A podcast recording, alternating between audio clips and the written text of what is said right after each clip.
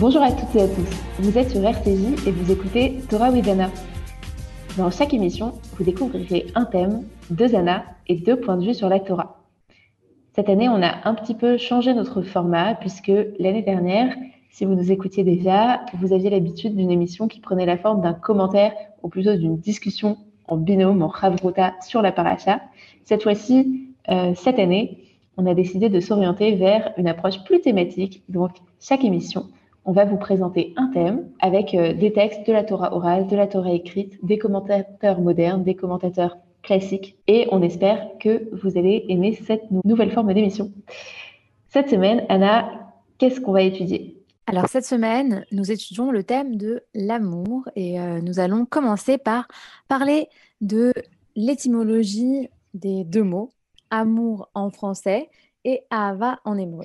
Alors Ahava en hébreu, c'est assez intéressant parce que vous savez que euh, dans le judaïsme, souvent les sages s'amusent à euh, chercher ce qu'on appelle la gematria, c'est-à-dire euh, la valeur numérique de chaque mot, et à en tirer des conclusions, à en tirer du sens. Et donc, il s'avère que la gematria du mot Ahava est 13, exactement comme le mot Echad, Echad en hébreu qui veut dire un. Et donc, d'ici, on peut tirer peut-être l'enseignement que l'amour, déjà, c'est une forme d'unité. Et en français, Anna, euh, quel autre euh, enseignement on pourrait tirer de l'étymologie du mot amour? Alors, ce qui m'a intéressé, moi, avec euh, l'étymologie de, l'amour en français, ou en tout cas le sens du mot amour, c'est que c'est un, mot très général qui regroupe plein de sentiments assez différents finalement que le grec, par exemple, distingue. Donc, en grec, on sait que on a une différenciation entre l'éros, qui renvoie à la relation érotique, puisque c'est de là que ce mot vient, euh, qui est fondé donc euh, sur la relation sensuelle, charnelle, qui évoque la passion. Et séparé d'éros, on en a, deux autres sentiments, qui en français seraient aussi l'amour. On a philia, qui est un sentiment qu'on pourrait rapprocher de celui de l'amitié, qui est fondé sur des centres d'intérêt, des objectifs communs, et euh, le fait d'être bienveillant, de vouloir du bien à l'autre. Et enfin, on a le sentiment de l'agapé, qui, euh, lui, est une forme d'amour plus universel, plus, altruiste, affranchi de l'ego. Et l'archétype finalement de l'agapé, euh, ce serait euh, l'amour d'Hachem pour ses créatures, idéalement le nôtre envers lui ou le nôtre envers notre prochain. On va sûrement en reparler un peu plus tard dans cette émission. Mais en français, l'amour, c'est quelque chose de très vaste. Et dernière chose qui m'a intéressée avec ce mot d'amour, c'est que l'amour est un mot masculin au singulier, mais il devient féminin au pluriel. Alors je ne sais pas trop quelle leçon en tirer, mais je trouve ça juste assez poétique.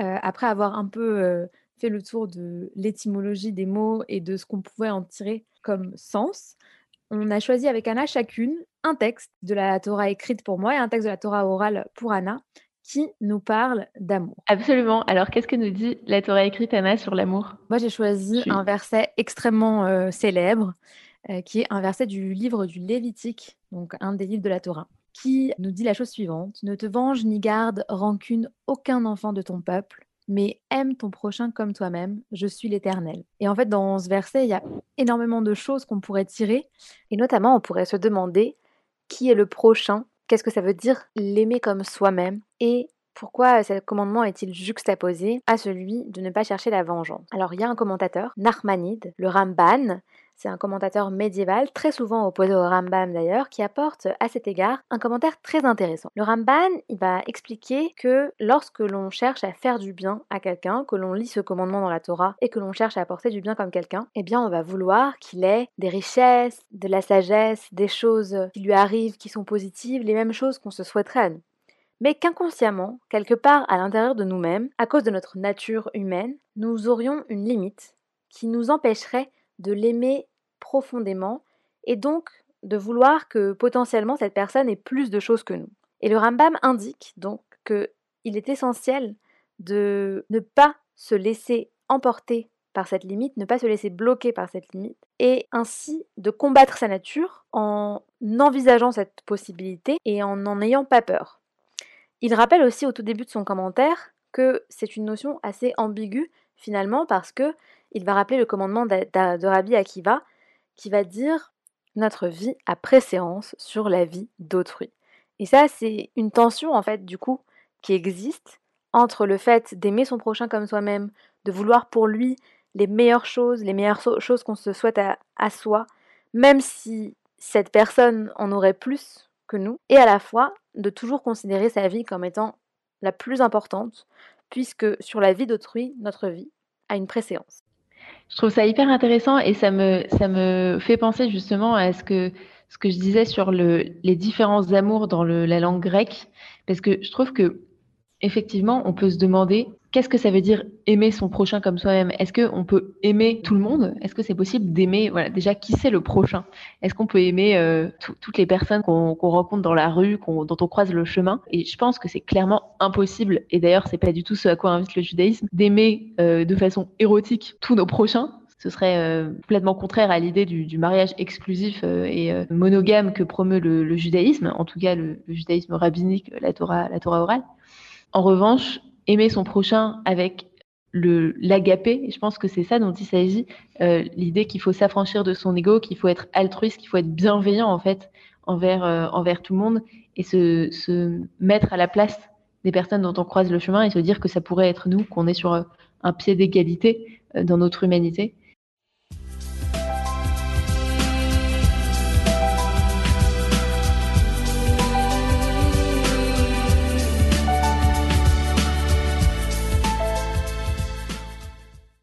Maintenant qu'on a vu un peu ce qu'on disait la Torah écrite, euh, que dit la Torah orale, le Talmud, de l'amour?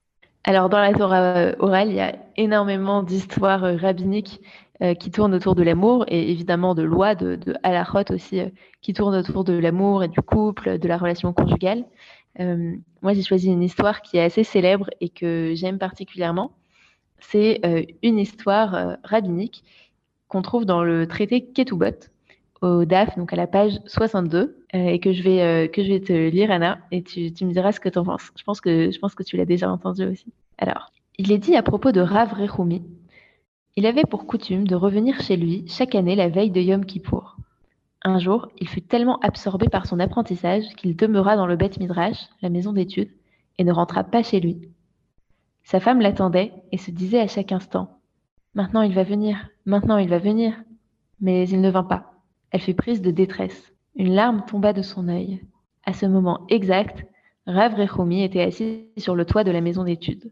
Le toit s'effondra sous lui et il mourut. Donc c'est une histoire assez tragique, c'est une histoire d'amour qui finit mal. Hein. Euh, euh, c'est assez terrible. Et pourquoi, euh, pourquoi je l'ai choisie? Moi, je la trouve intéressante, cette histoire, parce qu'on voit, elle illustre en fait une idée qu'on retrouve ailleurs dans le Talmud, qui est qu'il y a une forme de concurrence entre l'amour que euh, les hommes ont pour l'étude et l'amour qu'ils peuvent avoir pour leur femme. Et que euh, finalement, même si c'est deux sentiments très différents, ils peuvent venir se faire concurrence et qu'il y a un risque en fait que l'amour pour l'étude soit tellement passionnel que ça détourne en fait euh, les, hommes de euh, leur relation de couple, ce qui est vu, on a l'impression assez négativement puisque ça se termine de façon tragique. Euh, mais je trouve ça assez, je trouve ça presque drôle finalement, si c'était pas si triste dans l'histoire. Mais toi, Anna, qui est prof, on, peut se dire que on aimerait bien, quand on est prof parfois, que ces élèves soient tellement énamourés de leurs études qu'ils en oublient le reste. Oui, c'est assez rare, c'est vrai. Mais je ne sais pas si j'aimerais bien ça parce que je trouve que la force aussi de l'étude, c'est qu'il y a un moment d'arrêt et que ça s'arrête et qu'elle se fait nourrir par la vie extérieure. Et, elle est d'autant plus riche quand elle est nourrie par une vie personnelle riche. Mais je trouve aussi que ce récit, il est très parlant, même il est très moderne finalement parce que j'ai l'impression que l'une des premières causes dans les couples de tension, c'est aussi le fait que l'un des deux, ou même les deux, soient tellement accaparés, soit par leur vie professionnelle, soit par autre chose, qu'il il en oublie complètement euh, la promesse faite à l'autre, il en oublie complètement le soin qui, doit être apporté euh, dans une relation. Et au dépens de sa relation, euh, l'un des deux préfère se concentrer sur quelque chose qui lui apporte à lui ou à elle une satisfaction personnelle. Oui, je suis totalement d'accord. Et en plus, je trouve qu'il y, y, a cette image qui est assez intéressante que Rav Rechoumi, il étudie où? Pas à l'intérieur de la maison d'études, mais sur le toit. On dirait qu'il a comme ça une espèce de volonté de s'élever, mais de s'élever en tant que qu'être seul, enfin que, que comment dire qu'individu, alors qu'il cherche pas du tout l'élévation de son élévation au sein de son couple. Il cherche pas du tout à chercher son élévation au sein de son couple. Et peut-être que peut-être qu'il a un, petit problème d'ego, on ne sait pas, mais Rav Rumi, le fait de vouloir se rapprocher du ciel comme ça, ça nous rappelle un peu Babel. et, et peut-être que justement pour nourrir une relation de couple euh, qui fonctionne et qui soit qui qui fonctionne, euh, il faut euh, justement contracter un peu son ego et, et, et faire preuve d'humilité pour laisser de la place à l'autre dans sa vie. C'est sûr, surtout que c'était dans ce cas précis, c'était une fois par an qu'il retournait voir sa femme et, et c'est vrai que ça montre en fait que même cette fois-là, il n'a pas été capable d'aller la voir alors qu'elle attendait cet événement toute l'année. C'est très intéressant de, voir que les sages aussi essayent de souligner l'importance du care, du soin dans la relation et d'être là pour l'autre. Et, et, de l'amour conjugal, alors qu'on pourrait se dire que le message du Talmud, c'est étudier, étudier, étudier à fond.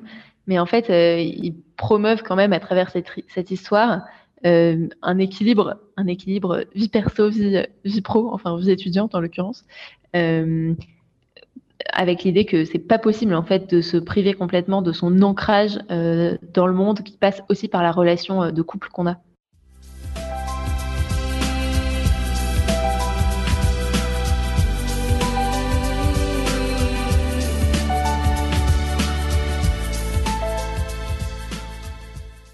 Vous êtes sur RCJ et vous écoutez toujours Torah with Anna. Maintenant qu'on a parlé de la Torah orale, de la Torah écrite, Anna, euh, vient le moment de partager les commentaires qu'on a trouvés par rapport à ce thème de l'amour dont on traite aujourd'hui. Euh, Anna, tu nous as trouvé quoi comme commentaire d'un commentateur classique sur l'amour? Un commentaire très pragmatique qui peut-être peut nous aider au quotidien, nous, à essayer de comprendre ce que ça veut, que ça peut vouloir dire d'aimer l'autre comme soi-même. Ce commentaire, c'est un commentaire du Risconi, qui est un commentateur français du XIIIe siècle. Alors, il commente le verset on a parlé tout à l'heure, aime ton prochain comme toi-même. Et il dit que la première chose, le premier postulat qu'il établit, c'est que c'est impossible d'aimer son prochain comme soi-même, mais qu'on peut pallier à cette incapacité de l'humanité à répondre à un commandement divin par une première chose. On peut commencer par aimer les objets de, l'autre, les appartenances matérielles, comme les siennes. Donc, si on se comporte euh, avec, ses, objets, avec sa maison, avec les choses qui nous appartiennent de manière soignée, qu'on en prend soin, on doit absolument apporter ce même soin aux objets des autres. Et déjà, c'est une première étape pour essayer de se mettre dans la peau de l'autre.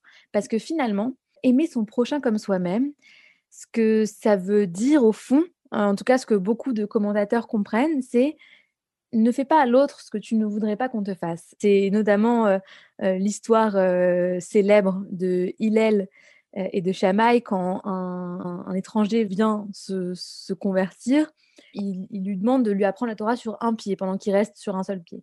Hillel lui dit aime ton prochain comme toi-même.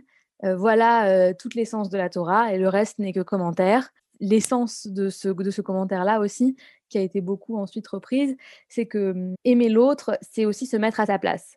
Donc la première étape, c'est d'aimer les, les, biens matériels de l'autre. Je ne sais pas, Anna, ce que tu en penses, mais je trouve que c'est une bonne mise en situation. Si on, si on commence à penser comme ça, déjà, ça nous permet de prendre soin euh, des choses qui appartiennent aux autres et c'est déjà une source de conflit évitée. Oui, je trouve ça très intéressant et je trouve que ça illustre bien la façon dont la, pensée rabbinique fonctionne souvent, à savoir, euh, bon, on a un commandement hyper fou dans la Torah, dans la Torah écrite, alors on va essayer de, de prendre le, la question par le bout euh, du concret, de, de, vraiment de la vie euh, très très concrète et du matériel. Et c'est une approche que, que je trouve intéressante.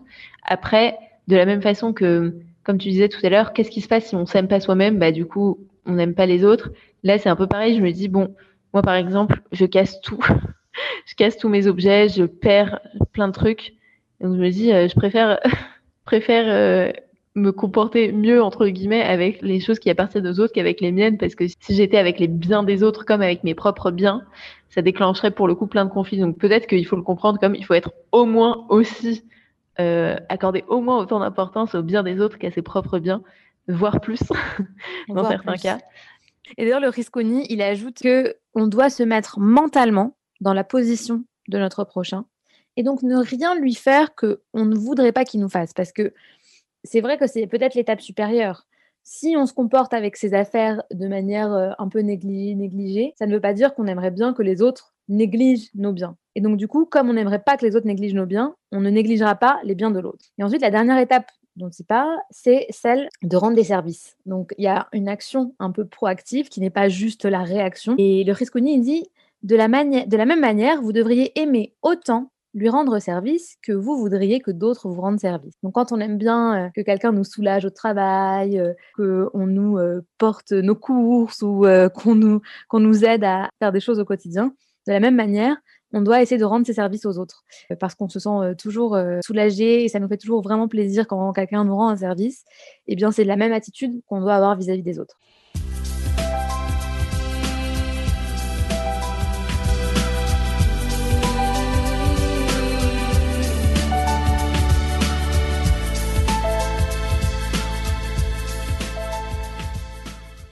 Anna, est-ce que tu peux nous parler euh, maintenant d'un commentaire moderne au sujet de l'amour? Alors j'ai choisi un commentaire qui est pas vraiment un commentaire religieux en fait à proprement parler, mais qui est une citation d'un auteur juif et français que j'adore, qui est très populaire, c'est Romain Gary, qui a dit Sans imagination, l'amour n'a aucune chance. Et c'est une, une citation que j'ai apportée parce que je la trouve bon, déjà, c'est beau, mais surtout, en fait, je trouve que ça prête à débat. Euh, parce que finalement, lui, il arrive avec une conception de l'amour qui, je pense, correspond à l'amour éros, à la passion. Parce que généralement, l'amour qui est basé sur, euh, sur l'imagination et non pas sur le réel, c'est euh, la passion. Mais finalement, est-ce que, euh, est-ce que si on, on se base un peu trop sur son imagination, dans les sentiments qu'on a pour autrui, euh, ensuite la réalité va pas nous rattraper et finalement faire éclater cette bulle, cette illusion. Oui, déjà, quand il parle du mot chance, ça montre un peu que pour lui, l'amour est comme une forme de jeu parce que soit on gagne, soit on perd. Et pour gagner, alors euh, il faut faire preuve de beaucoup de créativité, toujours faire vivre l'amour, toujours le, nourrir, euh, toutes sortes de choses qui, sortent un peu de l'ordinaire. C'est aussi une conception de l'amour qui est très intéressante et qui est aussi très importante, je pense, parce que effectivement, toutes les constructions qui existent en nous sur euh, l'amour, sur le couple, sur l'union avec l'autre, elles nous permettent aussi de nous diriger, de chercher les personnes euh, qu'on a envie de trouver et, elles orientent quelque part aussi euh, les relations qu'on va former plus tard. Donc c'est peut-être les prémices, c'est peut-être un travail qui se fait de manière préliminaire, c'est pas l'essence de l'amour long terme qui dure des dizaines d'années, mais c'est aussi une forme d'amour très importante. De toute façon, une relation de long terme, elle va être basée sur le réel parce qu'on peut pas y échapper sur le temps long. Euh, mais euh, peut-être euh, ménager des, un espace, ménager une distance de temps en temps qui permet à l'imagination de se, de se mettre en route et de, sublimer la relation quotidienne qu'on vit et qui peut parfois nous enfermer dans un train-train. Et, et, ça, quand on parle de, distance, d'espace, ça nous, ça nous évoque immanquablement le passage de Nadav et Avihu euh, dans, la, dans la Torah, où euh, Nadav et les fils d'Aaron, le grand prêtre, veulent euh, venir montrer leur amour en quelque sorte euh, pour Dieu en lui apportant un sacrifice, sauf que le sacrifice qu'il leur apporte ne correspond pas, l'offrande qu'il leur apporte ne correspond pas aux règles que Dieu a fixées pour les offrandes. Et donc la réaction de Dieu ne tarde pas et elle est archi violente. Il les dévore de son feu. Donc il est puni de mort pour un amour euh, dont nous disent les sages qu'il ne voudrait pas, car il serait en quelque sorte excessif, c'est-à-dire qu'il excéderait les règles fixées. Et, et ce, cet amour, il est comparé par les commentateurs à, euh, un amour idolâtre, justement parce que il vise la fusion, alors qu'un amour saint, un amour euh, kadosh, euh, ce serait un amour qui laisserait de la place à la séparation, à, l'espace individuel de l'autre. Et c'est un, très beau commentaire euh, du Baral de Prague, si je me souviens bien, et dont, je pense que on peut tirer une leçon très importante qui est laisser de la place, de laisser de la place à l'autre pour laisser la relation s'épanouir et se développer. Peut-être pour terminer cette émission, on voudrait vous dire aussi que dans la Torah, il y a plein plein de modèles d'amour qui existent et qui sont euh, et qui sont à la portée de notre lecture. Euh, on peut penser euh, au cantique des cantiques. On ne pouvait pas tout développer dans cette émission, mais le cantique des cantiques nous parle aussi d'un amour de séduction, fait aussi d'aller de retour, du jeu du chat et de la souris. Et c'est un magnifique texte. Des formes d'amour pleines de sacrifices comme les patriarches et les matriarches qui sont dans des unions durables et qui construisent quelque chose pour la postériorité. Et, enfin, des, amitiés très fortes. On peut penser à l'amitié entre David et Jonathan, quand, quand le cœur de Jonathan euh, s'unit à celui de David et qu'il cherche vraiment euh, son bien-être et qu'il a une bienveillance euh, infinie à son égard. On peut penser aussi à Ruth et Naomi, un peu dans, ce, dans ce, cette même vibe. Tout plein d'histoires d'amour. Si vous cherchez des histoires d'amour, ouvrez un ténard. Et Anna, pour terminer, est-ce que on ferait pas un petit quiz pour nous répondre? Vous pouvez nous écrire sur nos réseaux sociaux, sur Instagram, Torah with ou sur Facebook l'adaat, comme le mot qui en hébreu signifie savoir. Qui a dit que sans imagination, l'amour n'avait aucune chance? À vous de répondre. On se retrouve tous les deuxième et quatrième vendredis euh, du mois sur les ondes de la radio RCJ, l'émission Torah Wizana. Chaque semaine, on décortique un thème en particulier autour de deux textes, deux commentateurs, deux penseurs juifs qui nous ont euh, marqués. On vous souhaite euh, Shabbat Shalom, une excellente, euh, un excellent week-end, une très bonne semaine. On vous dit à bientôt et on vous laisse au son de la chanson Avat Olam du groupe Moshav. Avat Olam, c'est aussi une prière quotidienne qui parle de cet amour infini que nous porte Dieu.